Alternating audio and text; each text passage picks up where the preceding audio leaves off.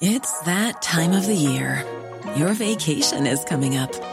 You can already hear the beach waves, feel the warm breeze, relax, and think about work. You really, really want it all to work out while you're away. Monday.com gives you and the team that peace of mind. When all work is on one platform and everyone's in sync, things just flow wherever you are. Tap the banner to go to Monday.com.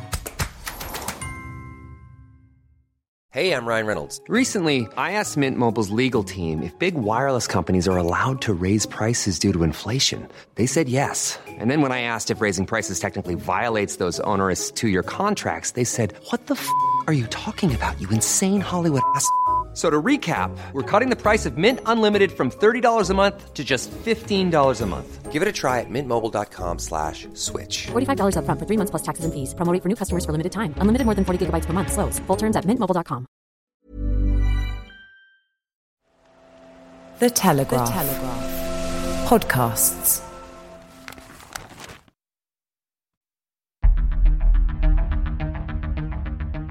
I'm David Knowles, and this is Ukraine, the latest. Today, we bring you the latest updates from the battlefront, discuss the news from the EU Council meeting today in Brussels, and Francis Dearnley interviews Congresswoman Victoria Spartz about perceptions of the war inside the Republican Party.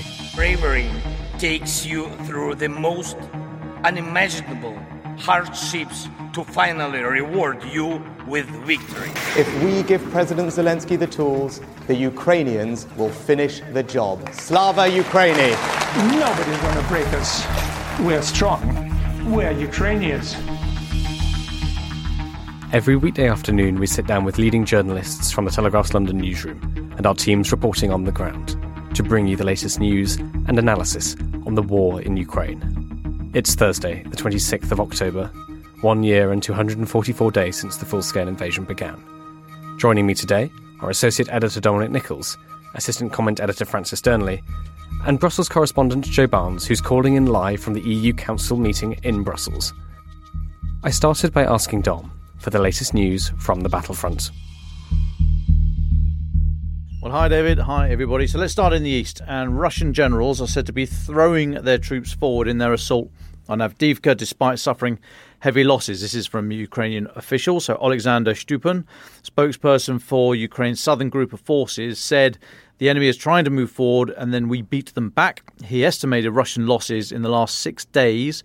There's two and a half thousand dead and wounded in the area. Obviously, there's uh, we didn't give a figure, but we've seen some pretty high numbers for equipment losses as well, and armoured vehicles, tanks, and so on. He said this is quite significant even for Russia, bearing in mind that they do not look after their own men. Now, I mean, the fight for Avdiivka has been going on in with great intensity for a few weeks now. Russia's still not managed to envelop the town. Huge amount of fighting going on, extremely violent. Ukraine undoubtedly would have been suffering high casualties, although it is generally, uh, unless you're overrun, there are generally fewer casualties on the defending side. But we should expect and anticipate high casualties from from Ukraine side as well. Numbers are very very hard to come by. They really are tight on their uh, on releasing figures, so we we don't know. But I just think we should just have a think about Avdiivka. It's not a hugely strategic town. All it does is a bit of a buffer towards Donetsk city. So Ukraine trying to push back and reclaim territory. They've got to go through Avdiivka to get to Donetsk. So Russia would want to hold that town because it's a it's an outer you know it's an outer staging post if you like for Donetsk. But it doesn't really do much other than that. There's not an awful lot there. It's not a big logistic hub. It doesn't doesn't go anywhere. It doesn't do a, a huge amount. And I just wonder if it's it's now symbolic for Russia, a bit like Bakhmut was last year, that they have to take it to, to take the whole oblast, and they're desperate for a victory. Hadn't had a victory for months, so they are they are pushing hard there.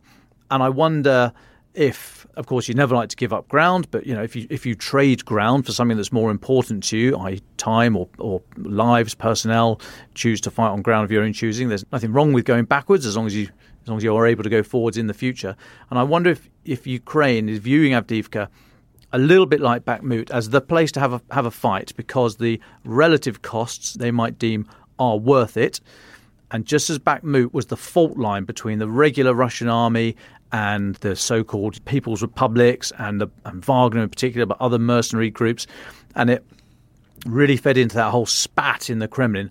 I, uh, and those fault lines part you can't there's no direct line but i think i think what happened in bakhmut and the huge numbers they lost there i think that did contribute to the eventual collapse and the relationship between Wagner and the Kremlin and Prigozhin and Putin and all that kind of stuff. So it really did shatter, or had an effect later down the line, I would suggest.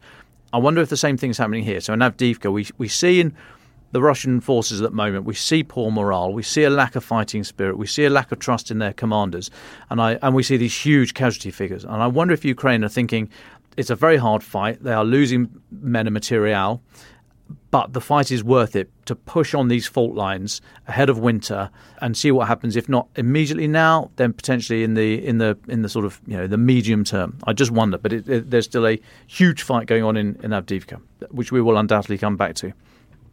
Next, President Zelensky said last night a Russian drone attack yesterday on early yesterday in the western Khmelnytsky region had probably targeted the area's nuclear power station. That attack shattered windows in the plant, injured 20, no deaths reported.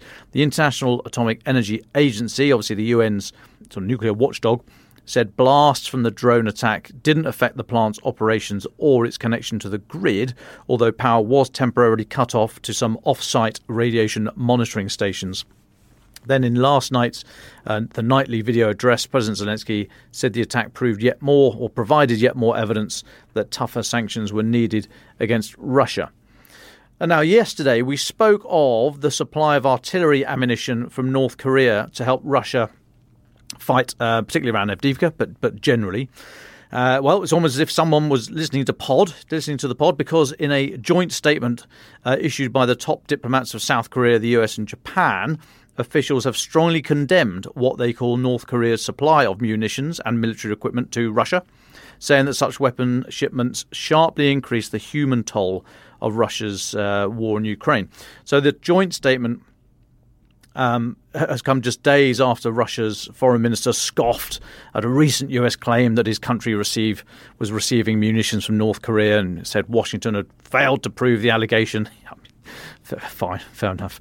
Um, but the joint statement by South Korean Foreign Minister Park Jin, uh, US Secretary of State Antony Blinken, and Japanese Foreign Minister Yoko Kamikawa said, uh, We will continue to work together with the international community to expose Russia's attempt, attempts to acquire military equipment from North Korea. Such weapon deliveries, several of which we now confirm have been completed, will significantly increase the human toll of Russia's war of aggression.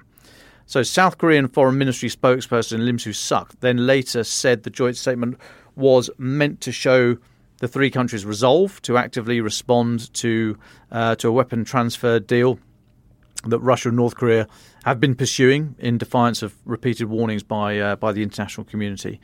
And then today's update from Britain's Defence Intelligence Department said that despite Russia's official rejection of recent reports, it is almost certain that North Korean munitions have now reached Russia.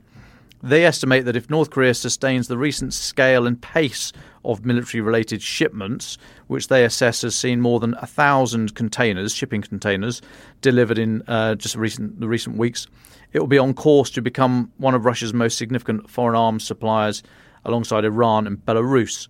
So Britain's MOD say Russia has likely offered a mixture of financial compensation, the provision of mil tech, and uh, cooperation on other high technology areas such as space. But these deals have probably been agreed during the recent senior level Russian visits to North Korea that, that we've been reporting on. So I think it is. I think it's happening. I, I believe that that is what is going on.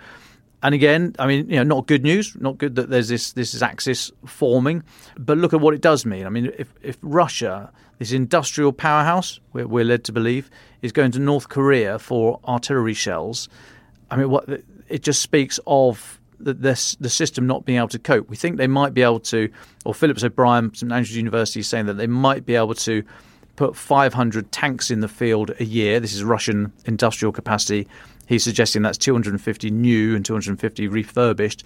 That ain't a lot, and we think they've lost um, about 5,000. I think they've probably got two or 3,000 left of of all vintages back to Second World War vintage uh, tanks. So so a lot of them, but but pretty old.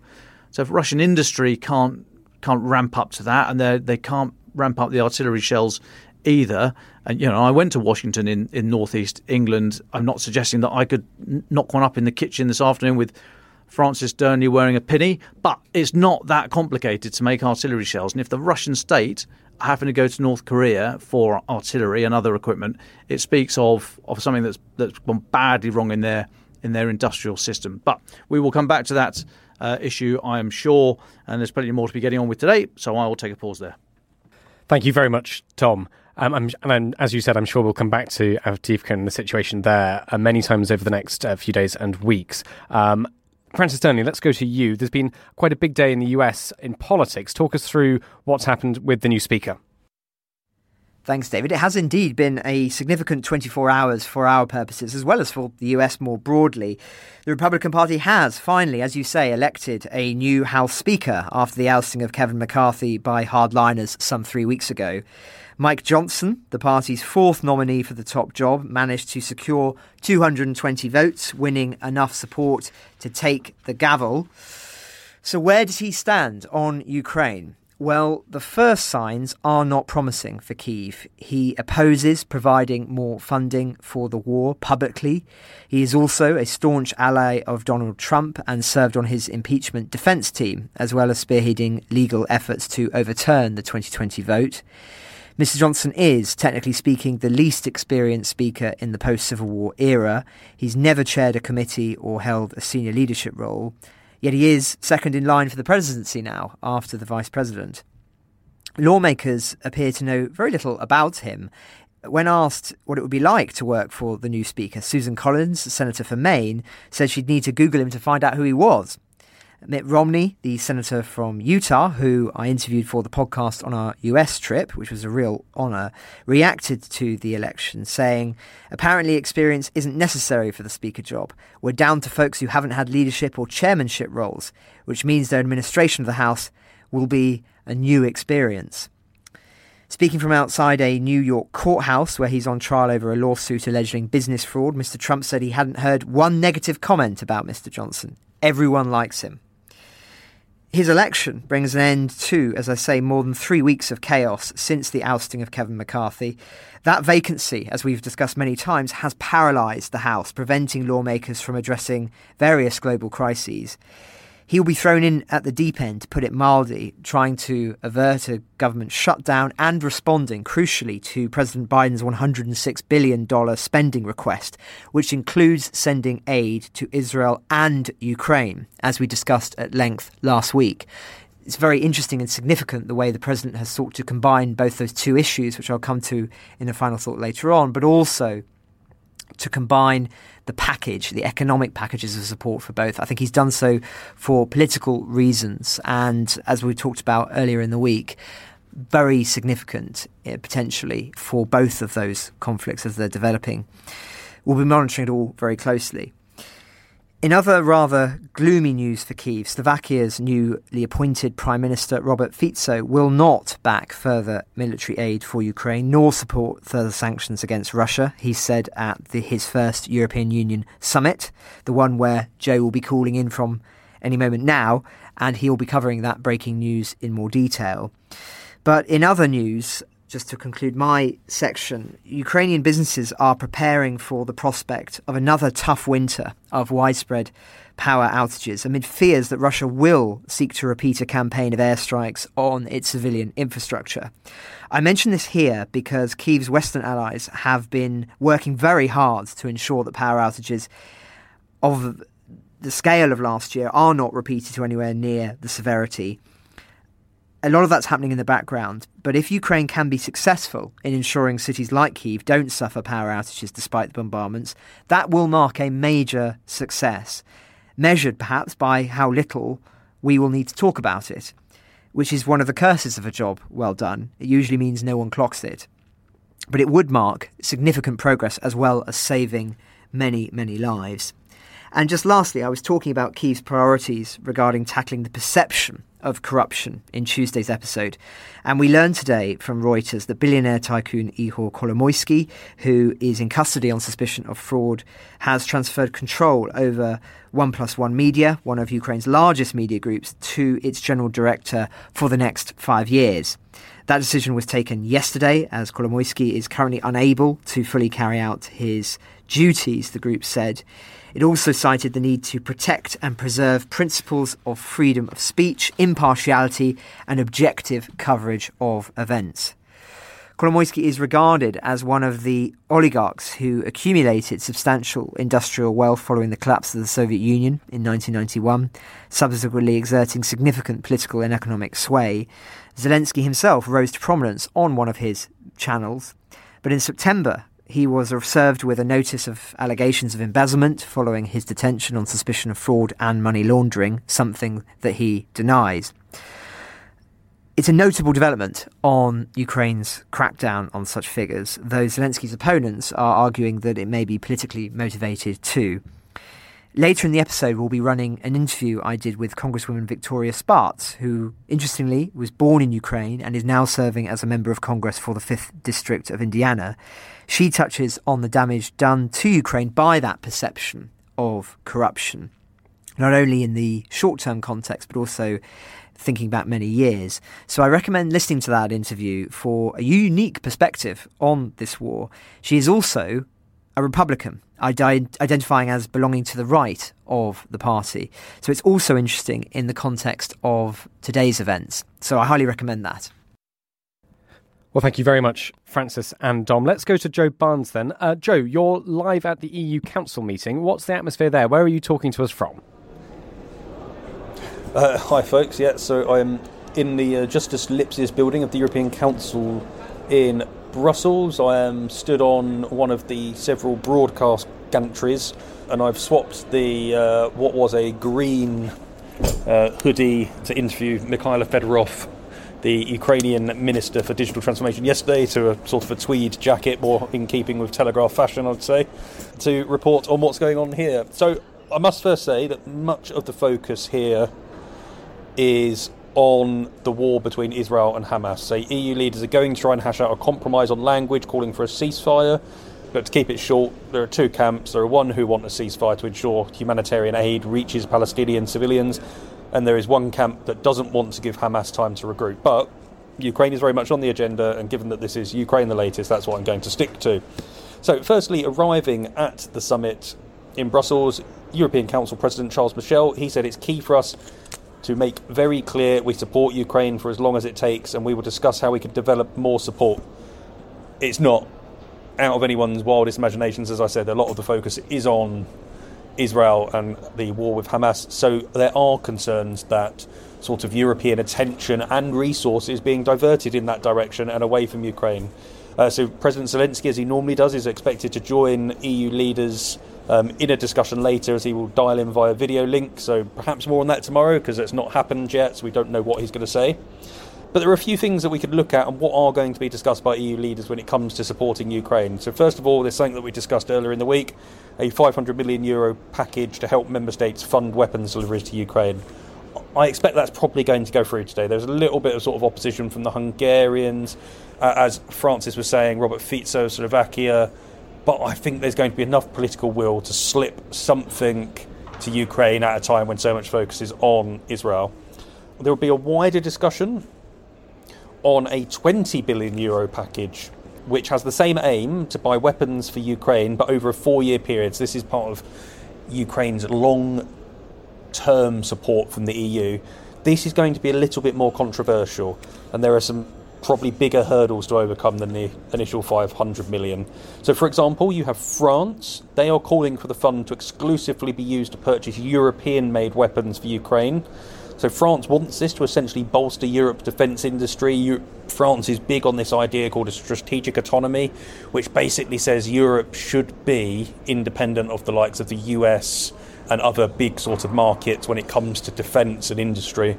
And this is one way Emmanuel Macron sees doing that. But there are other countries mainly sort of Eastern Europeans and Baltic states that argue by not allowing this fund to you to purchase US weapons, UK weapons, Turkish weapons, for instance, that it would take away and slow down aid to Ukraine. That's something we've reported on before, and I will touch upon it later. The EU's artillery scheme, which was aimed to purchase a million artillery shells, France pushed desperately to make sure that only European firms and businesses could basically tap into this resource, the resource and the fund. But at the end of the day, common sense over won over, and US and UK firms could be involved in some point. And then what we have is an expected dis- discussion on how the EU could use frozen Russian funds. So that's funds that have been sanctioned and frozen inside Europe to help with the reconstruction of Ukraine post war. So, sanctioned Russian assets in Belgium at the Euros, Euroclear clearinghouse have made 3 billion euros alone in profit since the start of the war. So, one of the ideas is that you could take those profits and use those to fund reconstruction projects in Ukraine. Um, even amongst sort of Ukraine's staunchest backers, it's kind of controversial and seen as not ethical to take Russian funds that have been frozen directly, because while I think a lot of people would back the idea that Russian funds that have been frozen could just be taken and used to fund reconstruction, some see it as a sort of a, a theft and worry that it sets a precedent that for voters that is it okay to take your house if we need to do so. So that's one of sort of the controversies that I see being overtaken and overcome by the idea that can we use the profits from interest payments to fund uh, Ukraine. But without being said, there are a few roadblocks uh, to sort of overcome and hurdles. First, you have the likes of Hungary. Um, who always speak out about weapons deliveries and sanctions against Russia, but ultimately come on board um, time and time again. I'm sure someone will slip Viktor Orban, the Hungarian Prime Minister, a slight wink and a nudge, a slight concession, and that will help pave the way, as I said the other day, for this 500 million package. But then, as Francis alluded to, you have the arrival in town for the first time since his re election, Slovakian Prime Minister Robert Fico. So he's been a a European Slovakian Prime Minister before. And ahead of his arrival, so I haven't seen his doorstep interview yet, if he's done one, but ahead of his arrival, his officials were saying that look, he is not going to back any further aid or sanctions against Russia. So he doesn't want to fund Ukrainian weapons deliveries, he doesn't want to sanction Russia more. So Mr. Fico, he campaigned heavily for his September election victory on a pledge to halt his country's military aid to Ukraine and make its foreign policy independent from Brussels. So yeah, look, that's going to be that's going to be difficult to overcome. But I do have a slight feeling that he's t- keen to talk tough, get the rhetoric in public, but I think he will keep a very low profile when European leaders are discussing Ukraine amongst themselves uh, in the secretive meeting that is the European Council. And then just something else to touch to, as I touched on earlier, um, and the U- EU's uh, artillery uh, shell scheme for Ukraine. Um, so it's emerged that the European Union has only delivered a third of the 1 million artillery shells it promised to Ukraine um, as the bloc's plan to ramp up production essentially falls behind schedule. So, what we understand is Brussels has delivered around 300 to 350 thousand rounds of 155 millimeter ammunition since signing off on this scheme. That was initially reported by Bloomberg, but I've spoken to other people and they've corroborated with it. It's something that has been doing the rounds for a while now. So, under the plan, member states were initially encouraged to dip into their existing stockpiles before clubbing together to sign joint purchase orders, joint procurement orders large enough to convince manufacturers to ramp up production. So in March, this was sort of agreed uh, that it would happen. Some of the technicalities took a bit longer, but they had planned to make those deliveries, that 1 million shell deliveries, over a 12 month period. So essentially, we have, we're halfway through that time now. We've got what, six, it's about six months to go until March, and only 300,000 rounds have been delivered. So that is quite drastically behind schedule. And that will only exasperate those fears that the war between Israel and Hamas could divert military aid, can divert attention away from Kiev's plight. So I think that's one thing President Zelensky is really going to sort of try and hammer home. He's going to really try and get European leaders to assert their steadfast support for Ukraine as long as its war with Russia is still going on. And I'll stop there. Well, thank you very much, Joe. Joe, could you just give us an idea of what you'll be looking at over the next day and a half? How long is this this meeting going on for, and what are the sort of what are the big moments you'll be looking to when you, when you join us again tomorrow? Uh, yeah, so it's um, oh, so I'm standing over probably looking at a thousand journalists. What's that? A battalion of journalists, Dom, um, and they're all looking at various different things. But so I think my main focus will be on yeah, my main focus will be on I think the Israeli ceasefire language is going to be really interesting. Uh, there are clear divisions between that, but on Ukraine, I'm going to be looking at what is Zelensky offered something? Is he offered this 500 million euros in extra weapons? What is the language around the support for Ukraine? Is talk of a ceasefire going to creep back into European language?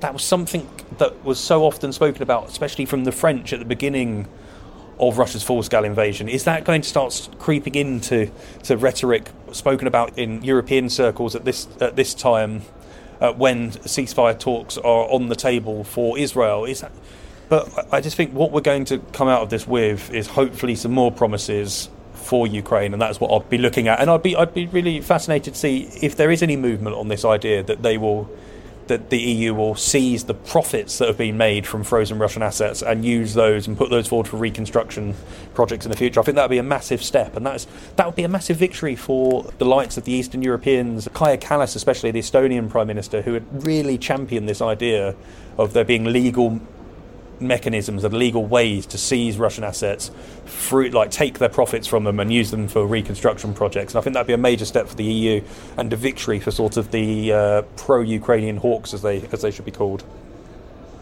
Thank you very much, Joe, for all of that. That was absolutely fascinating. Look forward to hearing some more of your reporting tomorrow. Any thoughts on any of that, Dom or Francis, before we move to our final thoughts?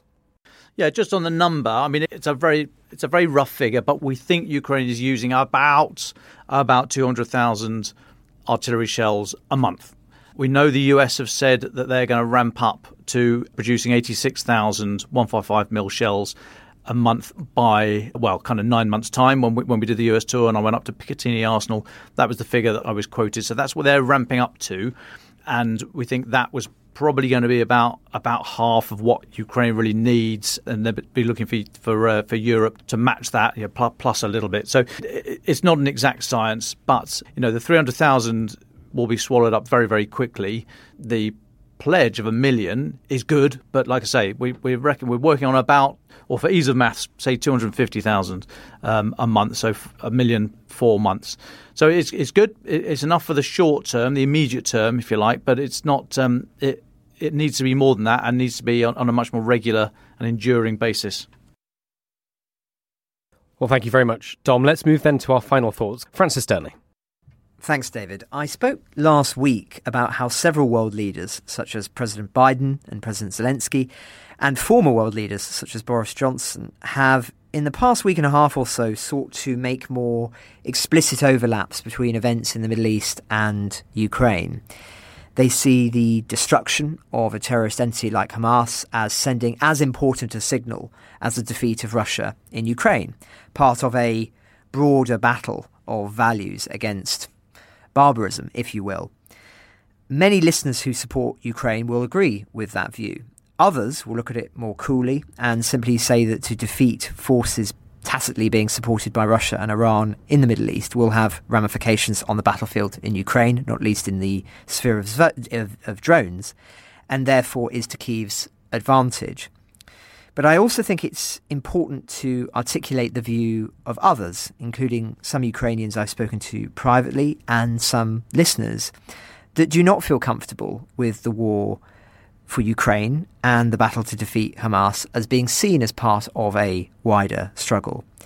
Some even find the comparison rather insulting not only due to the difference in scale, with so many killed and so many towns and cities under constant bombardment from one of the world's largest armies in Ukraine, but also because they see the war in Ukraine as a clear case of unprovoked aggression by a much stronger military.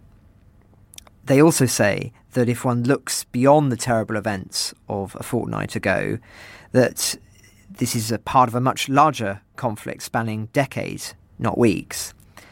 And in short, they argue that to simplify the two conflicts by placing them under one banner, whether it be for freedom or for Western values, is doing a disservice to the Ukrainians. Now, I mention that because I think it's going to become a recurring theme over the coming weeks, especially if parallels do continue to be made between the two. Many will ask if it is to President Zelensky's benefit to draw parallels, as it could cost him reputationally among those countries in Africa, say, or the Middle East, who he's been trying to court for support. Clearly, for now, given the vital military resources he receives from the West, he believes it is to his advantage to support Israel in its fight to defeat Hamas. But there is a chance that will change, and we'll need to monitor that. Either way, I feel it's important to register that debate, though I think we can all agree that the deaths of children, of civilians, wherever they are, whichever country, whichever conflict, whichever time, is a tragedy, and it's one that is important to mark. Thank you very much, Francis Dearnley. Uh, Dom Nicholls, would you like to go next? Yeah, thanks, David. I just want to note that today is America's National Day of the Deployed. So the US De- uh, Department of Defense tweeted earlier today, or earlier today, today's the day to honour although they spell honour incorrectly. They said today's the day to honour all service members who are deployed or have been deployed in service to this country. We recognise the sacrifices they make and their families make during deployments. We thank you for your strength and bravery always. Nice, nice note, I thought. I just thought I'd reflect on that briefly. It, it is sometimes easier being the deployed one. Those when you go out, as I as I did numerous times on deployments, you have a clear task. You hopefully have a unified spirit amongst your amongst your mates, amongst everyone that's there. You are away from the the little, uh, you know, the petty annoyances of life, or the blooming car tax and the parent school WhatsApp groups, all that, all that nonsense. At home, those are at home. Um, they can't get away from it. They've, they've got all of that, plus the emotion of having loved ones de- deployed away. And I experienced this when I, when someone very close to me was deployed and I, I, felt it from the other side of the looking glass, so to speak. You become acutely aware of time. I suddenly became. I don't wear a watch. I don't think it's. I don't. I, you know, I, I, sleep when I'm tired. I eat when I'm hungry. I miss a lot of meetings, but you know, I don't, I don't like wearing watches. But you know, I became acutely aware of like the, the hour and the and the half hour because you'd hear on the radio, you hear the news bulletins and what have you. And I was always listening out for this was in, when the person I was speaking about was deployed in Afghanistan. Always listening out for the news story that said another British soldier has been killed today in Afghanistan. Da da da da da. You know, you you just you're just dialing into that almost by by un- unconsciously. And then at the end of the report, if there were any casualties such as that, any reports, they'd always say next of kin have been informed. And of course, that is not news. Next of kin have been informed because next of kin would know that. That is not news. That is a message to the other family. So the rest of us can kind of oh, breathe a sigh of relief and then wait for the next half hour. So, you know, it is acutely difficult. It's very a, a very peculiar emotion when you are the, the not deployed person and you're still living a quote unquote normal life. So, my thoughts today are with everybody in, in Ukraine, clearly, as they always are, um, everybody in Ukraine who is deployed, and then some who have loved ones further deployed as well. So it's the worst of every single world. So my thoughts are with you, of course, um, but also just just a message to to the group. If you know anyone who, in any service, in any any country, any nation, who has loved ones who are deployed today, then why not drop them a line? Just say hello. And if you are in that position, if you if you are somewhere listening to this and you have loved ones deployed wherever, whenever, any nation's service, uh, you know you're not alone. We're thinking of you, and if you if you wish, uh, you can get in touch. Get in touch with us. We'll talk nonsense to you if nobody if nobody else will. So uh, I just want to put that little message out there for those who are in the very peculiar position of of having loved ones uh, loved ones deployed. You know, we're we're thinking of you today. Well, thank you very much, Dom and Francis. Joe Barnes, would you like to finish today? Yeah, I, I, I did want to. I, am going to go back to the artillery story and the ammunition for Ukraine. Um, so Russia gets a lot of sort of bad rap, especially from West, Western politicians, that it is forced to go to Iran, it's forced to go to North Korea, for its artillery shells, its rockets, or vice versa. But it does have a ready supply. They might not be the most technologically advanced shells, they might have higher dud rates than a Western shell, but at the end of the day, it is an artillery shell, and I think the context of Europe slipping behind on its deliveries to uh, Ukraine, there is reports of America sending some shells to Israel that were destined for Ukraine, it just makes it all so important that Ukraine needs to find a steady supply of these things if it's going to have any chance, if it's going to continue trying to push Russia out of its uh, country. Because without a steady supply of shells, it's not that's not going to be possible. And at the moment, you'd probably say Russia has the upper hand in that artillery battle again. Maybe not on quality, but definitely on quantity. And that's that's one of the things that's shown in Avdiivka that the Russians aren't aren't scared to sort of throw men into the meat grinder. But it takes men to defend against that, and probably some of the losses around Avdiivka have been heavier than the Ukrainians would like to admit. So it's it's kind of important. I think that's something that probably we need to speak about a little bit more, but Western politicians do as well. They really need to try and decide if they want to galvanise their support around Ukraine and develop systems where they can help Israel fight the terrorists that are Hamas, but also help yeah, help Ukraine, which is under sort of these terrorist attack almost daily from Russia. So, yeah, it's, it's one of those times that we have to actually reflect and sort of think at times it might not always be rosy to sort of report that North Korean shells are Russia's last sort of ditch attempt because they're at, a shell's a shell at the end of the day, and it's something that Ukraine aren't getting enough of from us at the moment. So I'll stop there. Thank you, Dom, Francis, and Joe. The news from the US about the election of the new House Speaker brings once again into sharper focus the fault lines in Congress on the subject of Ukraine. One unique voice in the debate is Congresswoman Victoria Spartz.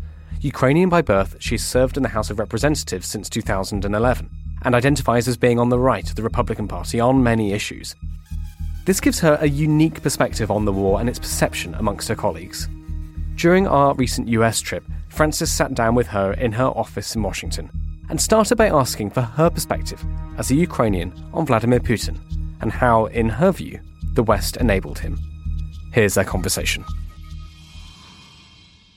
He's an opportunist and he thought that that's going to be able to really, unfortunately, to fulfill some of his grievances and beefs that he had for a long time because I don't think he could ever forgive the West and United States winning the war, the Cold War. I, we have to understand where person came from.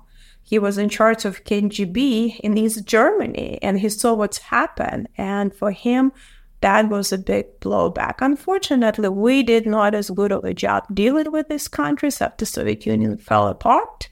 But that's a different conversation, and we allowed him to gain power, and we allowed him to do what he done before without real consequences.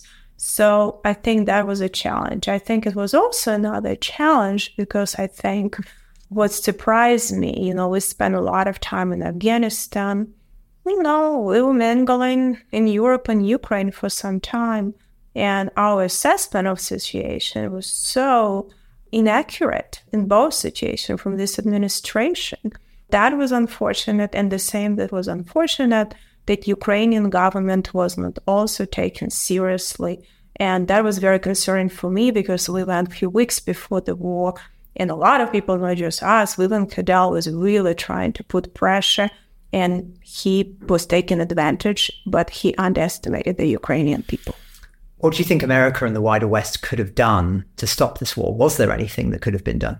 You know, unfortunately, when you deal with bandits, that I mean, unfortunately, the Russia became a bandit country. Okay, and Putin, you know, this became he thinks he's a puppet master of all of these bandit groups. You know, and I hate to say what it turned into. It's unfortunate because it's really a big pain in the neck for all of us, and not just for us, for very many countries around the world. But I think these people only understand the language of power. I hate to say they will get to diplomacy if they see weapons and if they see real serious consequences and sanctions. They're not stupid. This is not North Korea. You know, these people have wives, girlfriends, money, yachts, houses. They love to have a good life. And this is not people that live in even in some communist countries. Okay. So I think they definitely want to have that, you know, but you know, they act like bandits. And with bandits you only have to deal with strengths. And uh, we did not show that strength. We were willing to help Ukraine before the war started. We're not serious about doing any sanctions to deter aggression. And he thought that's a good time to move. What was your reaction then to the full scale invasion? I understand you still had family in the country at the time. Well, listen, uh, it's interesting because I actually happened to be in Israel that week. And from all of the places, you know, maybe sometimes it's strange, but God sent me to it. It was actually just totally consequence. We have our freshman trip that Kevin McCarthy normally does in August, but due to COVID, uh, you know, restriction that they had, they didn't allow any travelers in August. We just happened to move the trip to February.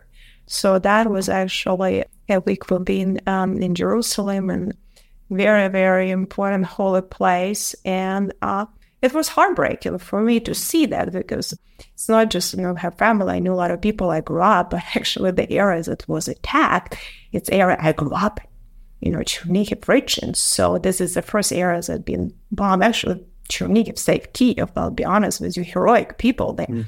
People don't realize that probably a quarter of population there's actually Russian born, they have Russian family, because in Soviet Union, it was used to be a place where they all send the retired military to retire. In Chernihiv, it was beautiful, quiet city.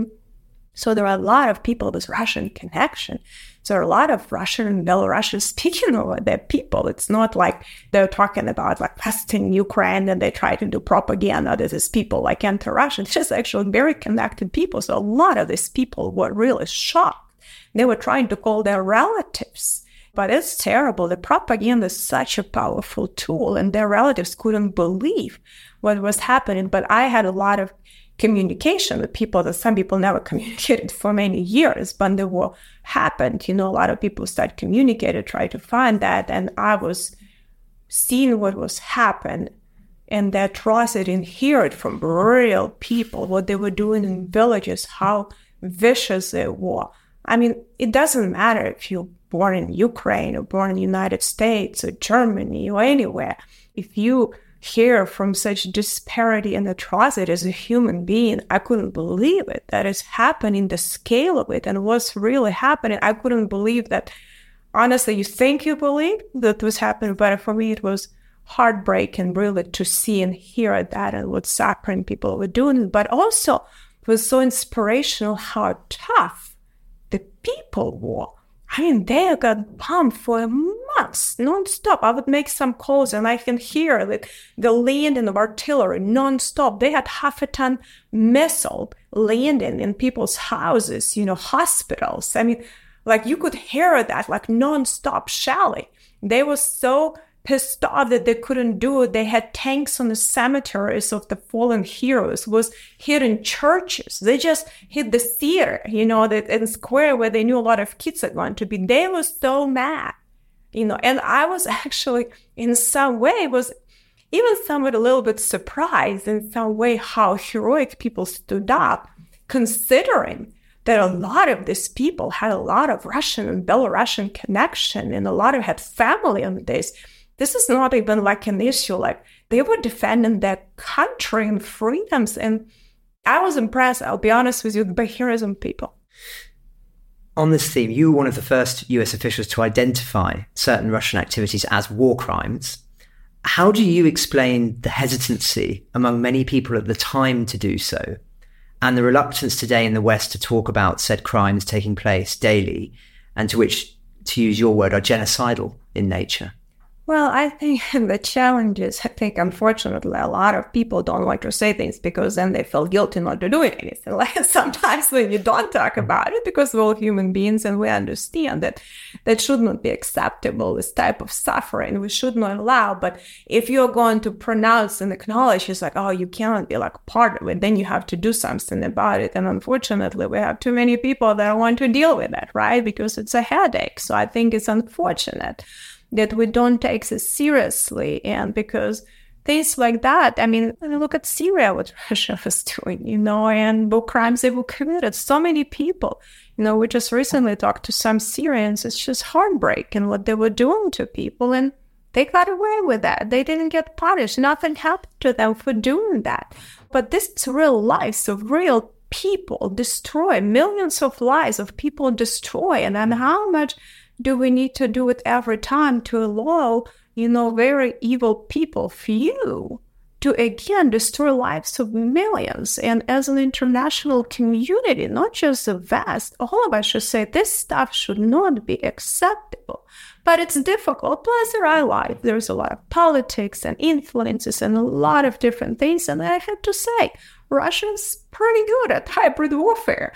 I have to give them credit. They're not dummies. Soviet Union had a very good school of doing, you know, propaganda, manipulations, buying people and having their agents all over the world in places, you know, that are important. So I think mm-hmm. this is something that they spend a lot of time, energy, and as I said, they don't care. Putin himself, I don't care what kind of defenses. You will never have enough money. I'm on the fence, and you know they spend a lot. So we don't. We have to take it seriously. I think when he said, "You're not taking me seriously," I think we didn't, and we should have been taking him seriously on that theme, do you think that Russia has compromised the West and the United States? Well, listen, they always mingle in a lot of states. You know, you look at the politicians, they have a lot of former politicians sitting in Gazprom boards. They have a lot of, you know, listen, they, they're spending money on doing that stuff. So they definitely have connections to a lot of countries because they have a lot of money spent on that you know, and there are plenty of corrupt people everywhere, right? But I think they also have an ability, if you can see how they did through Wagner Group now, you know, remotely to go and do propaganda through social media, spend it a lot. I mean, they probably had some people on the ground too, but some probably even brainwashed. But they're so good. Now, they're remotely, they have an ability to distort information so significantly remotely. And if you know you know we have very like defensive approach right? Or we you know going to defense right? We're not going to be attacking on social media on this. They have an offensive approach and if you're willing to spend a lot of money on that and have smart people dedicated time and resources to do it you know and then you have not very informed electorate people are all over the place because there's so much propaganda thrown on direction. People don't trust innocent but that is targeted at them. It's like you know i always say okay at least like through media channels you can go like okay you don't cnn fox news you can click you kind of get an idea right but now we have an ability to target that's all you will see. You know unless you go to google search page 15 all you see what they want someone to see or somebody pays you to see. And if you're not person with critical thinking and questioning the information it's become a lot of now monopoly powers of few that able to control people. I think that is a very serious and i think we have to also teach people and young people particularly to question what they do because a lot of people not question it so people just so frustrated they don't even trust it you visited Ukraine since the full scale invasion, and you've been quite critical of President Zelensky and some of his officials.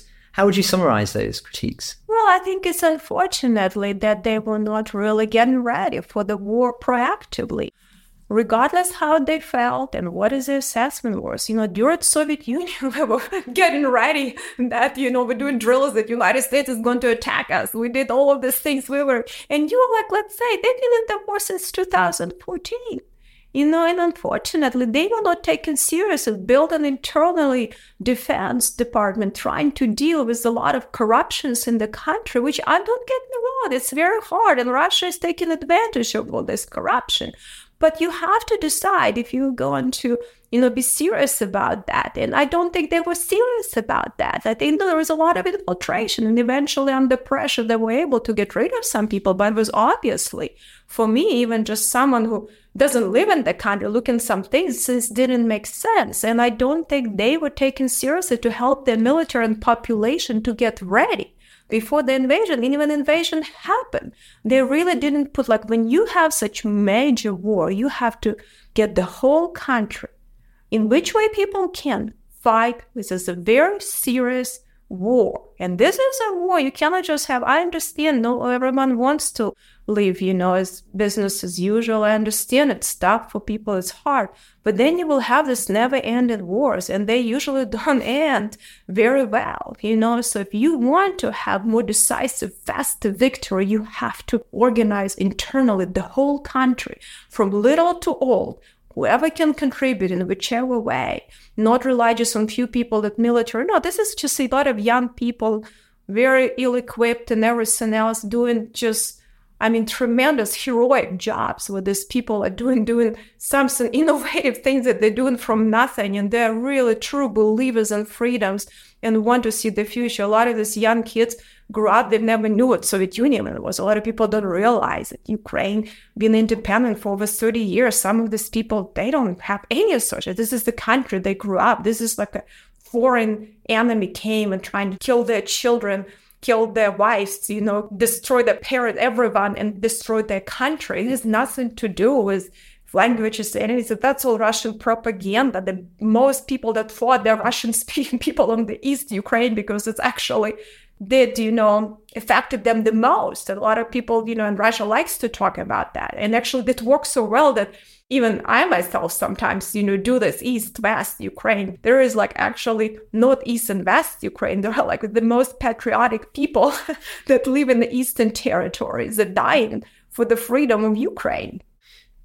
That was, is a sense, your criticism of Zelensky and his government before the full scale invasion. What about since? How good a job do you think he's done given the circumstances? I don't underestimate the difficulties of his situation, you know, where Ukraine is, but every leader, you know, has to be overseen and questioned. You know, you cannot create gods as someone, you know, there are some things that I think he's trying very hard to do.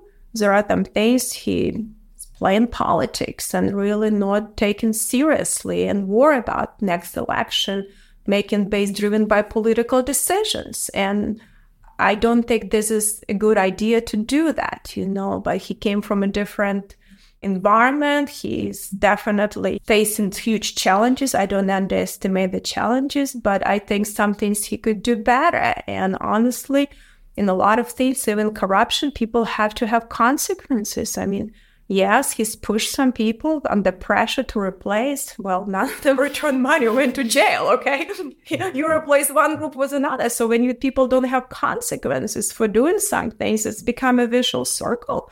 And that could be material enough when can defeat a lot of efforts. So I don't see it taken seriously as it should be taken seriously because this could really be a huge problem for the country where they have internal issues people they internally that you know like money but russia can also put some more money to buy something. So this is a combination. So i think there are some things that need to do better. But ultimately it is for people that he represents to judge him and decide. My was concerned very important for me that there is a support of americans of these efforts. Americans understand why we're fighting there, why we're fighting, and we overseen the money and weapons we send. It's extremely important because if American people don't feel comfortable, there are a lot of issues and challenges we have. So that oversight and pressure extremely important from the West to do that. Because if we don't do it, we see what's happened in a lot of countries we've been involved in, what mess is right there. Let's stay on that subject of American attitudes towards Ukraine. You're obviously a Republican. There's a lot of commentary about Republican attitudes towards Ukraine, there's more skepticism, I think it's fair to say, within the party. You're obviously not one of those great skeptic voices with regard to the importance of what is at stake in Ukraine. But what is your assessment of the Republican Party's attitudes towards the country? Listen, don't ever underestimate Russian propaganda. They're very good, do and take advantages, and they use left and right. They do it in Europe too, to send propaganda to our right, and they've been hijacking some and using some dissatisfaction what President Biden is doing or not doing and spin it into Ukraine.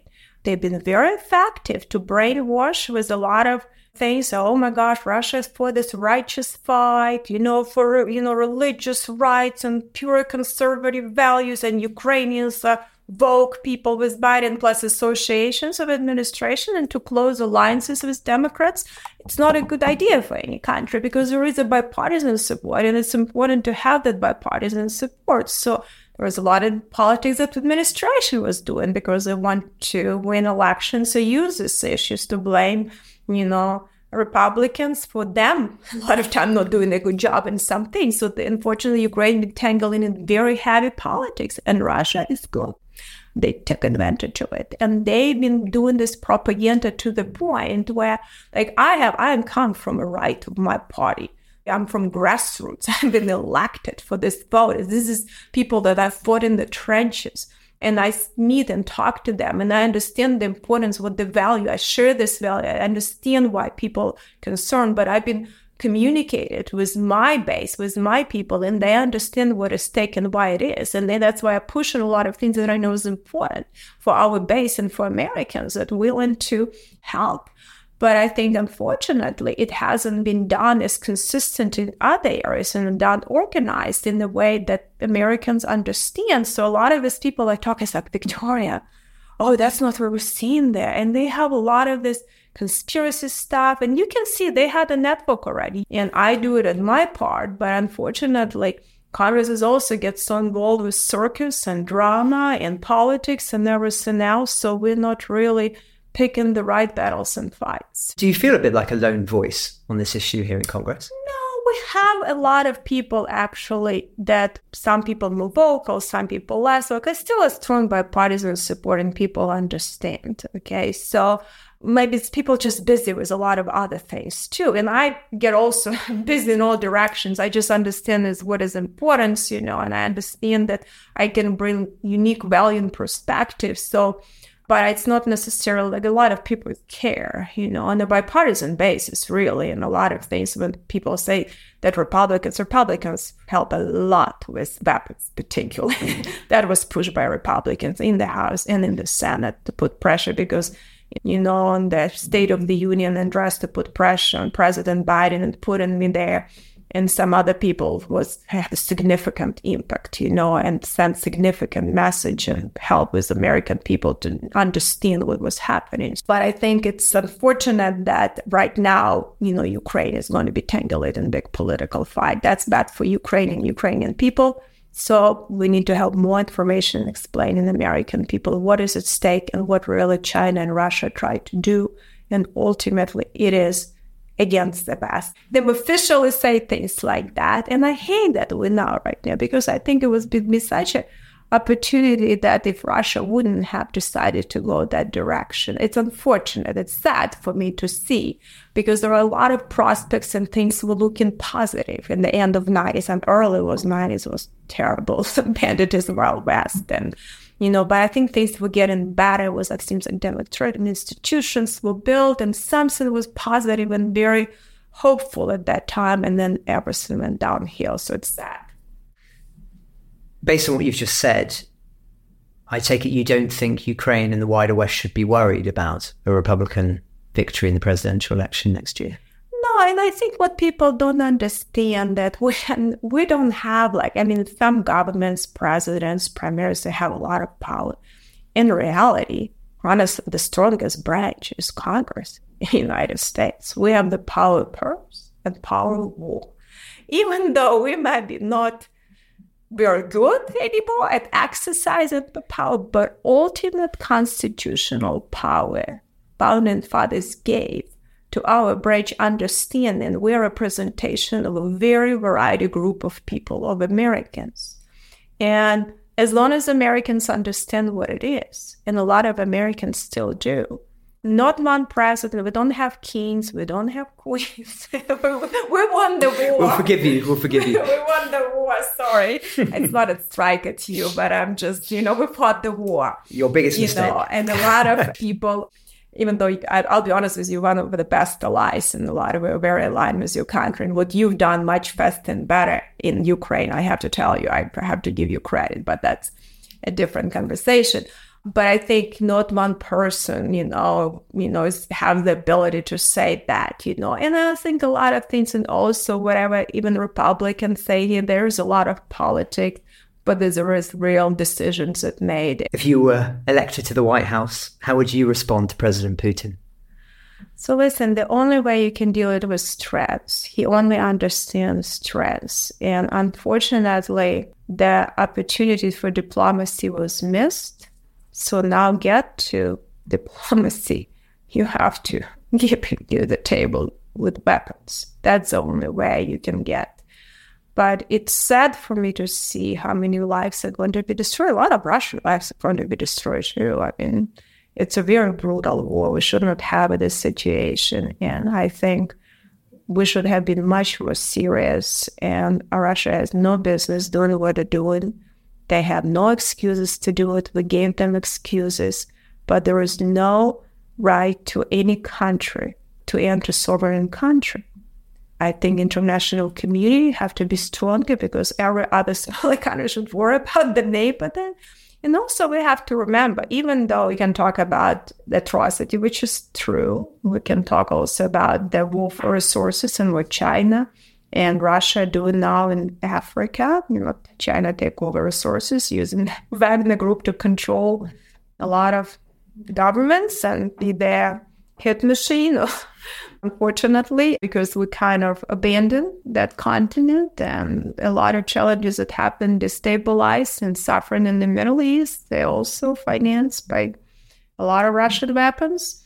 A lot of things that happen and very destabilizing. So I think for the whole world, it's a big problem. We need to do much better. I hate to say, a lot of things are moving in the negative direction. And I have to you know, we talk about challenges and we have to strengthen democratic institutions in a lot of new democracy, but we can never forget to be vigilant with mature democracy. We have a lot of challenges to ourselves. We are not like perfect. We are just the same human beings. There is no difference between the people. We're all the same everywhere with, with strengths and weaknesses about how much freedom we have and that's what makes countries on the freedoms and ingenuity and people on the ground, not politicians on top. Most of them, you don't pay 10 bucks an hour. But that's not what made the country great. But people on the ground, and that's what you have a freedoms of people to excel and succeed on things that they're good at and they want to pursue. So whichever way they will, no one had the right to tell. But we sometimes forget it too. And I've seen it so much, including in Europe. You know, this is happening, including in Western Europe. I have family in Germany. So I have, you know, and I don't want to pick on Germany, but I'm a little bit more familiar. I used to go there often. That's right, I'm English. a concerning. And we have to sometimes look at ourselves and say, no, no, no, we have to be better. Too many people died for us. Too many people tried to build a different country and environments, and we have to value that. But one thing that I just don't think we do is a good job and teach a new younger generation and young people the importance of freedom and how hard it is to get it back. A lot of Ukrainians are dying. You have to pay for with blood, and we do not want to go there. But we are not instilled with love of freedom. It's interesting. So how many I see like Cuban immigrants, you know, and they come a lot of them, you know, a second generation, but even the children, grandchildren, people who escaped Cuba, you know, how patriotic they are, how they understand, how they love freedoms, they love a lot of things because it's instilled, you know, because that oppression, and maybe that's why it's crazy enough, made me run for office is because I understand the difference, you know, I understand that, And I'm like, oh my gosh, in my life, I grew up in socialism. It's quite a story. Sometimes God decides some things and puts you in a situation uh, and for a reason. You know, I never thought, you know, I was born in Soviet Union in a little town and, you know, with a lot of propaganda, anti-American propaganda that, um, you know, that was brainwashing us. But I always was curious enough and I actually went to study international relations because I was was interested. It was too exciting because when I went to college, it was like the debate of ideas and ideals. And I kind of always kind of question government. I'm a person that's not really fond of government too much in general. the less power it has, the less it wastes and oppresses people. But you need to give limited power to do the right thing and then don't give them too much money to waste so it gets corrupt. So I just, by nature of seeing that I'm just personally always question the government. So I just love the debate of ideas. We have half of academia was still pro-communism, with free enterprise, Friedman, Hayek, I read Alexis de Tocqueville was democracy in America. So I came maybe like as a young person, idealistic, okay, I tell you. So I believe in all of this idealistic value. And then I like, ooh, real politics and real things that start happening. But sometimes when you have like a frog, if you boil them in the water, frog doesn't notice. You put like a, in the boiling water, I'm like, oh my gosh, this just reminds me like Soviet Union, Russian techniques of politics. I mean, what's happened in the country? I mean, like, this is unacceptable. This is not what America is about. We should never allow that to be accepted in our country. We had people die not to have that accepted. So I'm always kind of, when I come to that, you know, that I understand that my job to make my country strong, because if America is not strong, I understand how important we are around the world, probably more than a lot of people do. And we have to strengthen our country from inside because I hate to say our adversaries want to do it, you know, not only international and not only, you know, abroad. They want to weaken us from inside. So important for us to do that. And I understand the strengths of our country.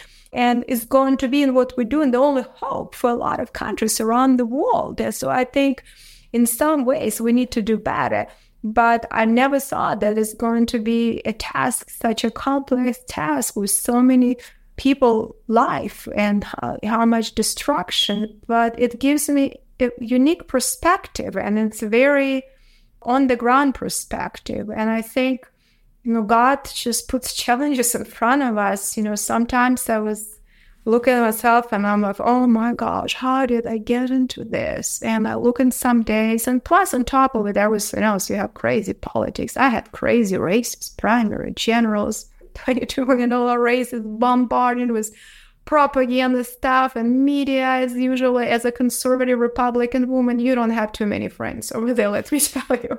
You are attacked all the time. Even sometimes i look like i wasn't even there. Why is they writing this stuff about me? Maybe at some point like i just don't have time even to deal with it. I have more important issue.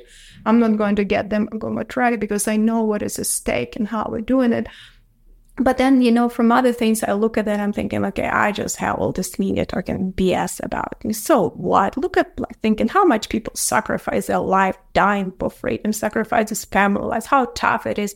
And I spent a lot of time not just dealing with Ukraine, with Afghanistan, and visit a lot of military places, bases. And I'm like, you know what? You can't just be Victoria. Just toughen up. People have a harder stuff than you do. So in some ways, it strengthened me. And then I also think, you know, it brings me some perspectives that I came from very humbled environments. I came from one suitcase and young adventurous was nothing. And, you know, I came with countries of freedom and no matter what problems we have, no matter what challenges we have, and we do have some, we still have a country where someone like me could become a very powerful institution. You know, elected by American born people. I mean, I don't have like immigrant district, speaking with my Yankee accent. So this is the value that in America, people care your hard work, appreciate what you do and willing to fight fight. So it kind of still shows that American dream is still alive. If you know, no matter what problems we have, and we have plenty of problems, you know, that couldn't happen to very many countries. You know, what can happen. So we still have that ability if you're willing to get up and people truly still believe in that and people value you for what you do.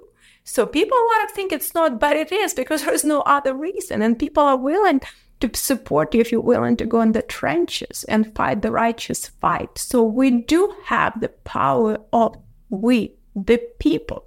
No matter what politicians think here, if American people, if know, I'm an ordinary American with ordinary abilities. And I just said, not even grown up. I came here I didn't know anyone speaking with an accent, have so much trust of Americans to support me, to be able to do it and go in the trenches with me to fight enormous amount of that fight. That was really what is our country about. We're a country with ideals and values and ideals. And we have to promote the same to other countries. And I think we need to do a better job doing that and communicating what it is and about that no one on top is going to tell you. So you as American can make a difference. Congresswoman, thank you very much for your time today. Thank you so much for having me. Ukraine the Latest is an original podcast from The Telegraph. To stay on top of all of our Ukraine news, analysis, and dispatches from the ground, subscribe to The Telegraph. You can get your first three months for just £1 at www.telegraph.co.uk forward slash Ukraine the latest.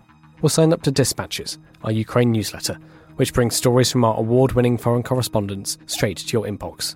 We also have a Ukraine live blog on our website, where you can follow updates as they come in throughout the day, including insights from regular contributors to this podcast. You can listen to this conversation live at 1pm London time each weekday on Twitter Spaces. Follow The Telegraph on Twitter so you don't miss it. To our listeners on YouTube, please note that due to issues beyond our control, there is sometimes a delay between broadcast and upload. So if you want to hear Ukraine the latest as soon as it is released, do refer to the podcast apps. If you appreciated this podcast, please consider following Ukraine the latest on your preferred podcast app. And, if you have a moment, leave a review, as it helps others find the show. You can also get in touch directly to ask questions or give comments by emailing ukrainepod at telegraph.co.uk. We do read every message. And you can contact us directly on Twitter. You can find our Twitter handles in the description for this episode. As ever, we are especially interested to hear where you are listening from around the world.